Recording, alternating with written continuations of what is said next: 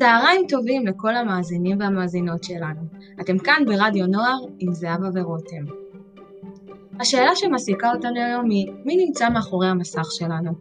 באינטרנט אפשר להכיר הרבה חברים חדשים, כאלה שכיף לשוחח איתם, שיש להם תחומי עניין משותפים איתנו, ואפילו סתם כאלה שמתרשמים מהפוסטים שלנו ברשתות החברתיות, ומגיבים לנו. אבל מי הם באמת? כמה פעמים יצא לכם להבחין בפרופילים מזויפים, כאלה שנדמה לכם שהתמונה שלהם יותר מדי יפה בכדי להיות אמיתית? אז מה קורה שמישהו שאנחנו נורא מחבבים, גולש איתנו לשיחה שמצריכה מאיתנו לחשוף את הזהות שלנו, מבלי בכלל שאנחנו מכירים אותו? נתקלתם בפוסט מרגש, שתפס את תשומת לבכם, והרגשתם צורך להגיב עליו. מישהו ראה את התגובה שלכם, נכנס לפרופיל שלכם ומאוד התרשם ממנו. הוא מחליט לשלוח הודעה כמו ממש התחברתי למה שרשמת לפוסט. אתם מתחילים לנהל שיחת חולין על הפוסט המרתק, ולפתע השיחה גולשת לשיחה קצת יותר אישית.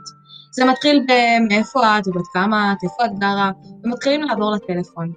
אז איפה באמת הגבול בלהכיר חברים חדשים ברשת? אל תמהרו למסור פרטים אישיים, כמו כתובת מדויקת, מספר טלפון, כתובת בית ספר, או מקום שאתם נוהגים ללכת אליו בקביעות. אנחנו לא יכולים לדעת איזה כוונות יש לאותו איש שמאוד רוצה בחברתכם. אז תעשו זאת בחוכמה. תבקשו לנהל שיחת וידאו, או להיפגש במקום ציבורי הומה אדם, כדי שחס וחלילה אם תיפלו על מקרה זה, אתם לא תהיו שם לבד. תשתפו את ההורים שלכם, את החברים שלכם, שהם גם ידעו מהעניין. ולא, אנחנו לא כאן כדי להפחיד אתכם, אנחנו כאן כדי להזהיר אתכם. אז עד כאן להיום, המשך יום מדהים.